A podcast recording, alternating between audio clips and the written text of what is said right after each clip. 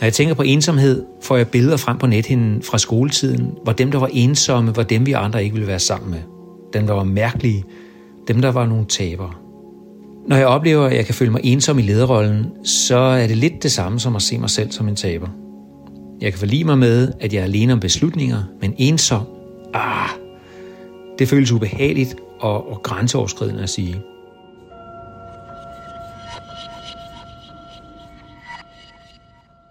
Når du bliver leder og træder ud af det trygge kollegafællesskab, står du alene. Du er uden for gruppen, alene med de upopulære beslutninger, og har måske en urealistisk forestilling om, hvad du skal kunne klare.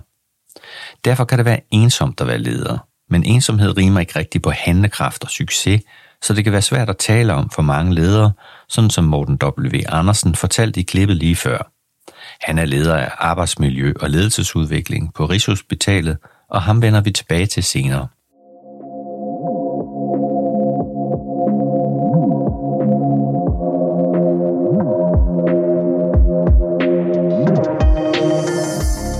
Ja, det er svært at tale om, og det er jo selvfølgelig derfor, vi skal have fat på det nu.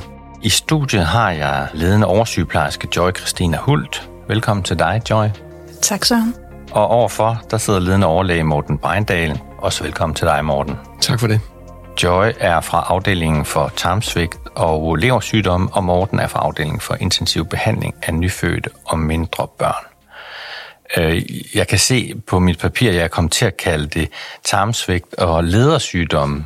Så det kan jo være, at det simpelthen er, er et nyt speciale, der, der kommer frem på et tidspunkt. Det må vi se.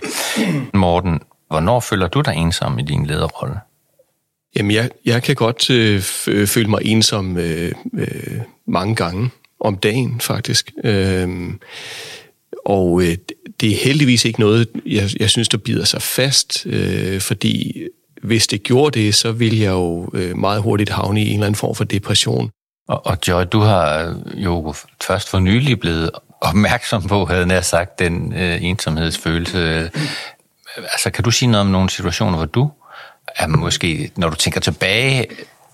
Jamen, tænker... jeg, har, jeg har masser af situationer øh, i min dagligdag, øh, hvor jeg øh, ikke kan øh, dele den viden, jeg har, og det, at jeg ikke kan dele den, gør jo også, at øh, jeg ikke altid bliver fuldt forstået. Og det er ligesom en præmis, jeg har accepteret, men det er jo også den, der giver ensomheden. Jeg vil godt vende tilbage til jeres egne erfaringer sådan lidt senere, men vi tager lige og hører en case. Vi skal høre centerchef sygeplejerske Pernille Valenter med en erfaring fra, da hun lige var blevet oversygeplejerske.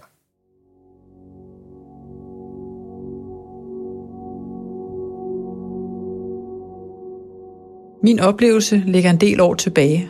Det var en episode, som jeg havde kort tid efter, at jeg var nytiltrådt som oversygeplejerske for en gruppe af afdelingssygeplejersker.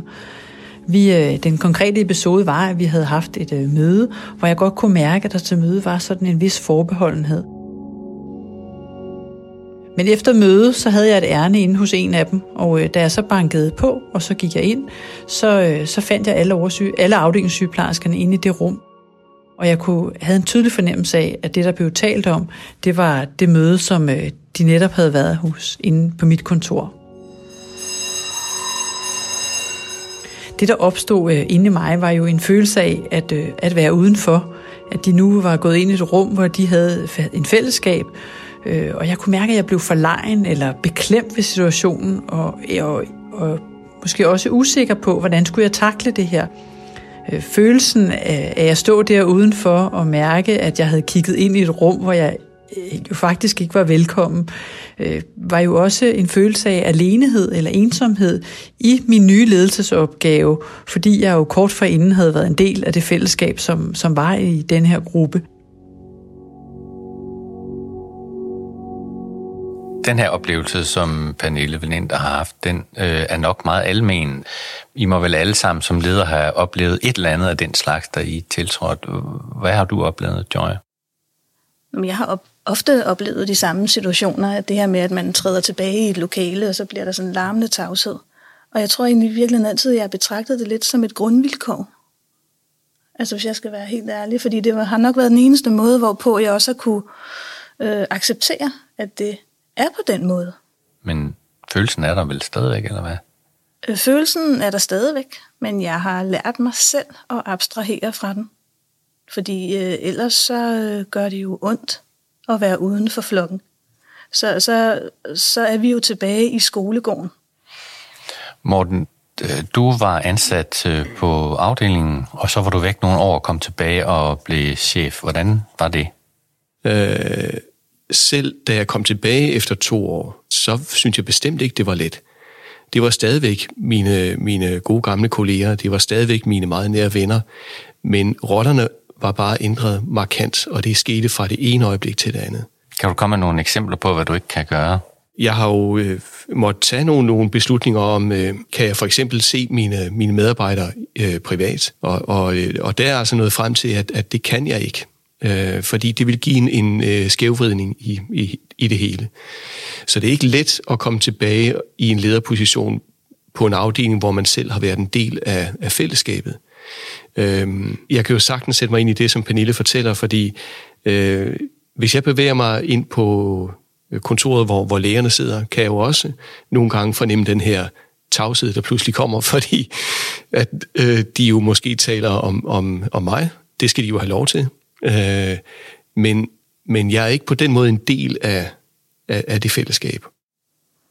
Jeg kan huske, da jeg blev leder, at jeg tænkte, jamen det, det kommer jo ikke til at forandre noget. Jeg er jo stadigvæk bare øh, Joy. Jeg er jo bare stadigvæk en, en del af gruppen, og jeg kan stadigvæk øh, gøre det, som Joy plejer at gøre, som der også forventes til, hvad det var, jeg nu plejede at gøre.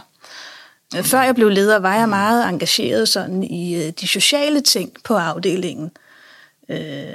Fester og, og alt, hvad der nu også skulle til, for vi havde det sjovt, når vi ikke var på arbejde. Og, og det, øh, det har jeg lige så stille og roligt øh, skåret fra. Så det er jeg ikke en del af længere, selvom jeg faktisk egentlig godt kunne tænke mig at være det. Fordi jeg synes stadigvæk, at det er noget, jeg, det er noget, jeg godt kan lide. Men det er ikke øh, passende. Altså min erfaring er, at, at, øh, at man undervurderer øh, den transition, man skal igennem. Morten, hvad er din oplevelse der? Har du øh, gjort øh, populære ting, som du bagefter synes, at det var, det var måske ikke så ledelsessmart? Ja, for eksempel sad vi til et, øh, en, en vagtoverlevering på et tidspunkt, og der fortalte jeg en vidighed. Og, og den var måske øh, ikke sådan helt stueren. Øh, og i det øjeblik, jeg havde sagt det, så fortrød jeg bitterligt. Fordi øh, hvad, hvad var det nu egentlig, jeg gjorde der? Satte jeg ligesom en, en bare for normalitet på afdelingen? Synes, øh, fortalte jeg dermed øh, alt mit personale, at det er faktisk okay at bevæge sig ud på, på det her? Øh, eller var jeg faktisk med til at løfte stemningen? Øh, det gav en masse refleksioner. Hvad, hvad var det, jeg fortalte om mig selv, og kunne jeg stå inden for det her, og så videre. En anden ting, jeg tog initiativ til, det var at prøve at lave en, en, øh, en løbeklub for, for afdelingen. Og ideen var egentlig, at vi skulle lave noget socialt sammen, og det var hyggeligt, og jeg kan godt lide at dyrke motion, og så videre. Øhm, øh, der var en anden fra personalegruppen, der mødte op, så vi var to. Det var trods alt 100% flere, end, end da jeg startede selv. Nu skal vi høre, øh, hvordan det egentlig gik i den historie med Pernille Valenter.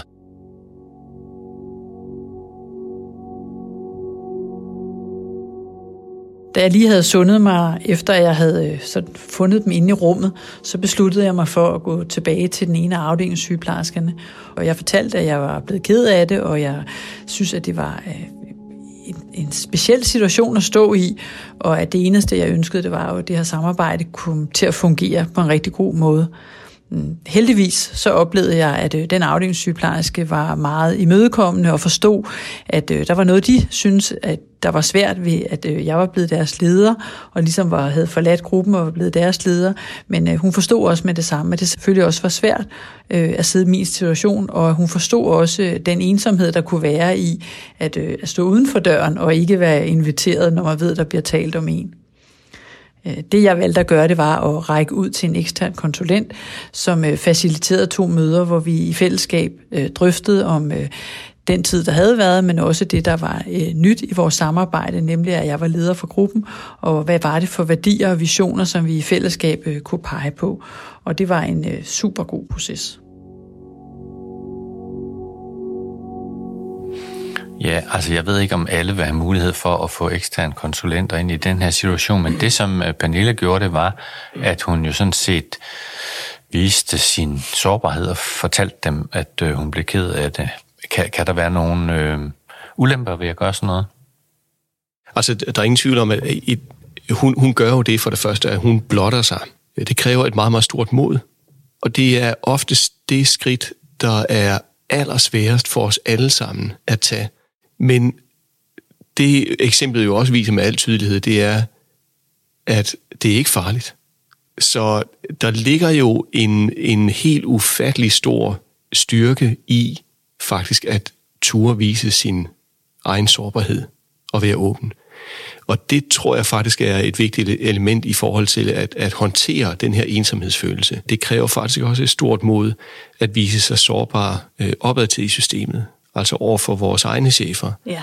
Og der står vi jo faktisk i den samme situation, som vores medarbejdere står i, at de kan have svært ved at være, vise sig sårbare over for os, fordi de ved, at det er os, der principielt set ultimativt har mulighed for at fyre og hyre. Og jeg er faktisk ret sikker på, at selvom det er svært, fordi det er svært, så vil vi opleve en, en meget stor styrke og faktisk fællesskab, hvis vi tør at vise den her sårbarhed opad til i systemet. Det er jeg fuldstændig enig i, og det, øh, det er jeg også selv begyndt at gøre mere af. Det fungerer godt, kan jeg mærke. Det er fordi det her med at, at, at være ensom, altså de, kan man sige, symptomer, det kan have givet for mig, øh, det er jo også nogle symptomer, som på en eller anden måde også kommer til at påvirke min præstation. Men jeg tvivler på, at jeg vil gøre det som øh, ny leder. Altså, jeg tvivler på, at jeg vil have haft det mod til at gøre det. Fordi jeg vil føle, at, øh, at netop som du også siger, jeg udstillede min egen sårbarhed. Eller jeg udstillede, at der var noget, jeg ikke kunne være i. Øh, og som øh, leder, synes jeg nogle gange, der er den her forventning til, at man skal kunne være i det hele. Altså både det, der går godt, og også det, der går skidt. Mm. Øh, så, så, så selvfølgelig, der skal være et større fokus på det, tror jeg også, når man starter sin øh, lederkarriere. Mm. Det synes jeg er meget godt, øh, fordi vi skal nemlig lige høre afdelingssygeplejerske Marie Vejle Lund. Øh, hun fortæller, hvad, hvordan hun oplevede sin start, og hvordan udfordringerne også har flyttet sig siden.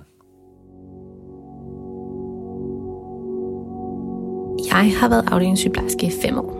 Og i starten fyldte det en del, at jeg oplevede situationer, hvor jeg følte, at jeg var uden for arbejdsfællesskabet blandt sygeplejerskerne. Det kunne være, at der blev helt stille, når jeg kom ind i rummet, eller at der blev visket i krone. Jeg oplevede også, at der var information, som jeg ikke fik, og et privat arrangement, som jeg ikke blev inviteret til. Med min forstand forstod jeg godt, at det ikke havde noget med mig personligt at gøre, men min rolle som leder. Men følelsesmæssigt og menneskeligt berørte det mig. I det første år fik jeg sparring fra min egen leder, men jeg tog ikke den del op med hende. Det var noget, jeg synes og regnede med, at jeg selv skulle klare. I dag har jeg nok opdaget, at udfordringen ikke så meget er at stå uden for arbejdsfællesskabet, som det er at stå alene med beslutningerne og ansvaret. Jeg føler, at jeg har et stort ansvar, men ikke altid så meget indflydelse på de beslutninger, der bliver truffet. Jeg kan også føle mig meget alene, når jeg skal formidle beslutninger fra min ledelse og videre til sygeplejerskerne. For eksempel i forbindelse med ombygning og kapacitetsudfordringer. Her har jeg lært, at det nogle gange er nødvendigt at bede ledelsen selv formidle det til medarbejderne, og det har de været gode til at hjælpe med. Det er nemlig ikke altid nok at vide, at ledelsen står bag mig. Nogle gange er det nødvendigt, at de står ved siden af mig og deler ansvaret med mig.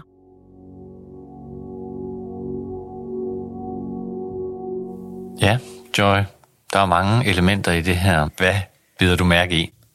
Mm, jeg beder mærke i øh, det her med at, at stå ved siden af sine øh, ledere og være med til at dele et budskab eller formidle et budskab.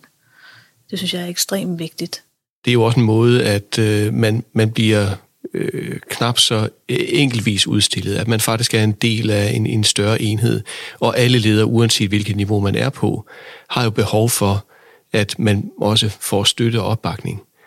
Øh, og det er jo også sådan, at alle ledere har jo en leder et eller andet sted.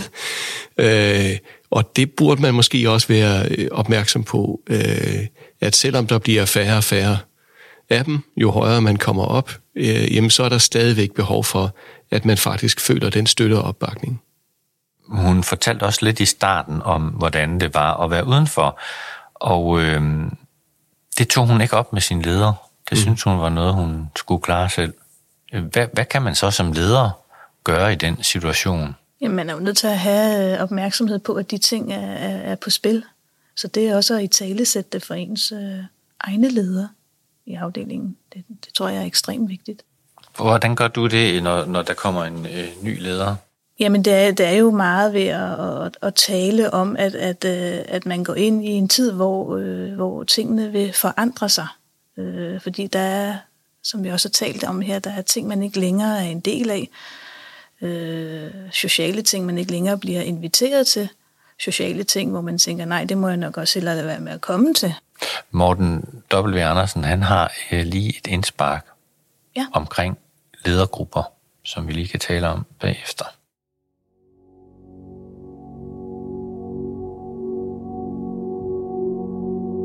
Min påstand er, at vi alle kan opleve ensomhed i rollen som ledere. En af de ting, der gør, at vi som ledere kan opleve ensomhed, er, at mange lederfællesskaber er meget instrumentelle. Vi er så pokkers effektive og fokuseret på opgaveløsningen. Vi er i trædemøllen, hvor relationerne bliver overfladiske, uden reel kontakt mellem hinanden eller for den sags skyld i kontakten med os selv. Alt handler om opgaven. Hvornår spørger vi hinanden, hvordan har du det? Og virkelig tager os tid til den samtale. Og hvornår kommer vi ud af trædemøllen og i reel kontakt med hinanden? Det vil sige på en måde, hvor vi kan mærke forbindelsen, at vi får liv i øjnene, at vi kan mærke energien i kroppen, og hvor det føles trygt at vende de ting, der kan være svært i jobbet som leder. Min erfaring både fra ledersparing og min egen hverdag som leder er, at det sker utrolig sjældent. Det betyder, at vi kan opleve at stå alene med vores udfordringer, og hvad det medfører af støj på de indre linjer. Sat på spidsen, så betyder vores iver efter at være effektive, at vi bliver det modsatte. Så hvad kan vi gøre? Jo, vi kan faktisk gøre en hel del i ledergrupperne, og vi kan blive bedre til at være empatiske og i god kontakt med hinanden. Men vi skal passe på ikke at gøre det på en instrumentel måde, ligesom vi løser de driftsmæssige lederopgaver. For vi kan ikke bare sætte relationer på formel. Den tyske sociolog Hartmut Rose skrev i bogen Det ukontrollerbare, at der findes ikke en metode eller en syv- eller nitrinsvejledning, der kan sikre, at vi kan komme i resonans med mennesker eller ting. Selv ved en candlelight dinner, hvor begge parter er indstillet på hygge og romantik, ved vi jo, at det kan ende med det direkte modsatte. Så resonansrelationer kan vi ikke kontrollere. Men vi kan prøve at give plads til, det opstår. Det kan være ved at have sparring i ledergruppe om de konkrete problemstillinger, vi bokser med som ledere. For eksempel når vi fortæller om problemer med at takle en medarbejder, hvor vi kan få hinandens perspektiver og gode tips til at komme videre. Her oplever jeg ofte, at ledere i en gruppe rykker tættere sammen i bussen og får nogle aha-oplevelser. Det kan også ske ved, at vi hver især fortæller om dilemmaer, vi står i, og reflekterer om dem i fællesskab. Her har lederen af en ledergruppe en nøglerolle i at skabe plads til at tale om det, som kan være svært i rollen som leder. Men det behøver ikke nødvendigvis være lederen af ledergruppen, der tager initiativet. Alle ledere kan tage et første skridt.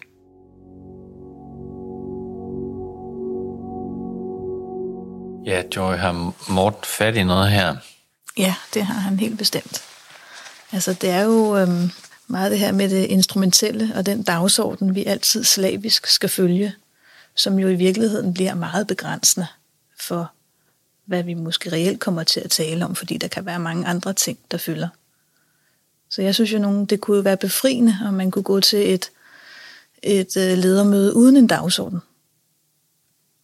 Øh, og så, så netop tale om det, der fylder for hver enkelt, og, og, og lytte til det, og være nærværende.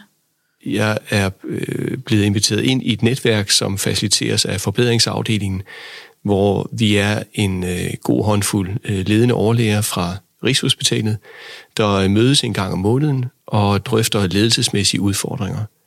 Nogle gange er der en dagsorden, ofte er der ikke. Men det er altid utrolig spændende diskussioner, som virkelig skaber resonans hos mig selv, fordi jeg oplever, jeg er ikke den eneste, der står med den her faktisk ensomhedsfølelse. Jeg er ikke den eneste, der står med de her problemer. Jeg er ikke den eneste dreng i skolegården, som står over hjørnet, som ingen gider lege med. Og det, øh, det gør mig glad. Ja, og så kan jeg jo supplere. Jeg har jo også selv øh, andre netværk og grupper, jeg er en del af. Øh, blandt andet mit oversygeplejerske fællesskab i, i centret.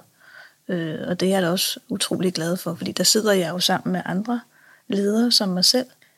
Jeg synes desværre ikke, vi bruger så meget tid på at drøfte det, der fylder. Øh, vores møder har ofte en dagsorden og ting, vi skal igennem. Så jeg tænker, at det kunne vi godt prøve at gøre på en anden måde. Fordi jeg er sikker på, som Morten også siger, at vi sidder der med, med forskellige ting, hvor vi kunne kunne genkende øh, hinanden. Og hvor man også vil føle øh, måske nærmest en lettelse i at høre, at andre kan have det ligesom jeg. Men man kan godt nogle gange blive lidt forundret, når man siger, nu tager vi det bare lige en, en, øh, en runde for at høre, hvordan I egentlig har det, hvordan I trives, hvad der fylder for jer. Altså stille de spørgsmål, som, som Morten også er inde på. Øhm, nogle gange så oplever jeg, at der bliver åbnet for Pandoras, øh, Pandoras æske, og, øh, og det, der kommer ud, det er ting, som man er utilfredse med. Det er ting, der ikke fungerer. Det er øh, problemer i samarbejdsrelationer, som man er stødt ind i, der ikke er blevet løst på en tilstrækkelig god måde. Øh, det er alt muligt andet end det personlige. Nemlig, hvordan har jeg det? Øhm, og jeg, det skal som nok lykkes, tror jeg, men det tager tid, øh, og, det, og det kræver jo selvfølgelig, at man er tryg i sammenhængen. Og det er jo det, vi talte om før, at man ikke frygter øh, repræsalier, hvis man viser, at man er sårbar. Fordi det gør man i øh, den sammenhæng, hvor man skal svare på et spørgsmål som, er du ok? Eller hvordan har du det egentlig? Det, der er interessant også i, øh, i det indlæg, vi har hørt, det er jo, at ved at arbejde med de her ting, og skabe den gode kontakt til hinanden, så kommer vi faktisk til at arbejde mere effektivt. Og det tror jeg er rigtig vigtigt, at man får øh, fokuseret på det, fordi det her det er jo ikke en laissez-faire øh, ledelsesstil, hvor alting bare flyder, og vi sidder i en stor rundkreds. Det her det handler faktisk om at nå ind til hinanden, skabe den her relation, den gode kontakt, og dermed den gode forståelse for hinanden, sådan så vi kan indgå i nogle faktisk mere effektive arbejdsmæssige relationer. At det så også menneskeligt set, for mig i hvert fald, virker som det rigtige at gøre. Øh, det er kun godt, men der er også et formål i at få organisationen til at fungere på en bedre måde og mere effektiv måde. Det lyder som et meget godt sted at slutte. Så jeg vil bare sige uh, tak, fordi I kom. Tak, fordi du kom, Joy. Tak, fordi jeg måtte være med. Og tak, fordi du kom også, Morten. Selv tak, det var en fornøjelse.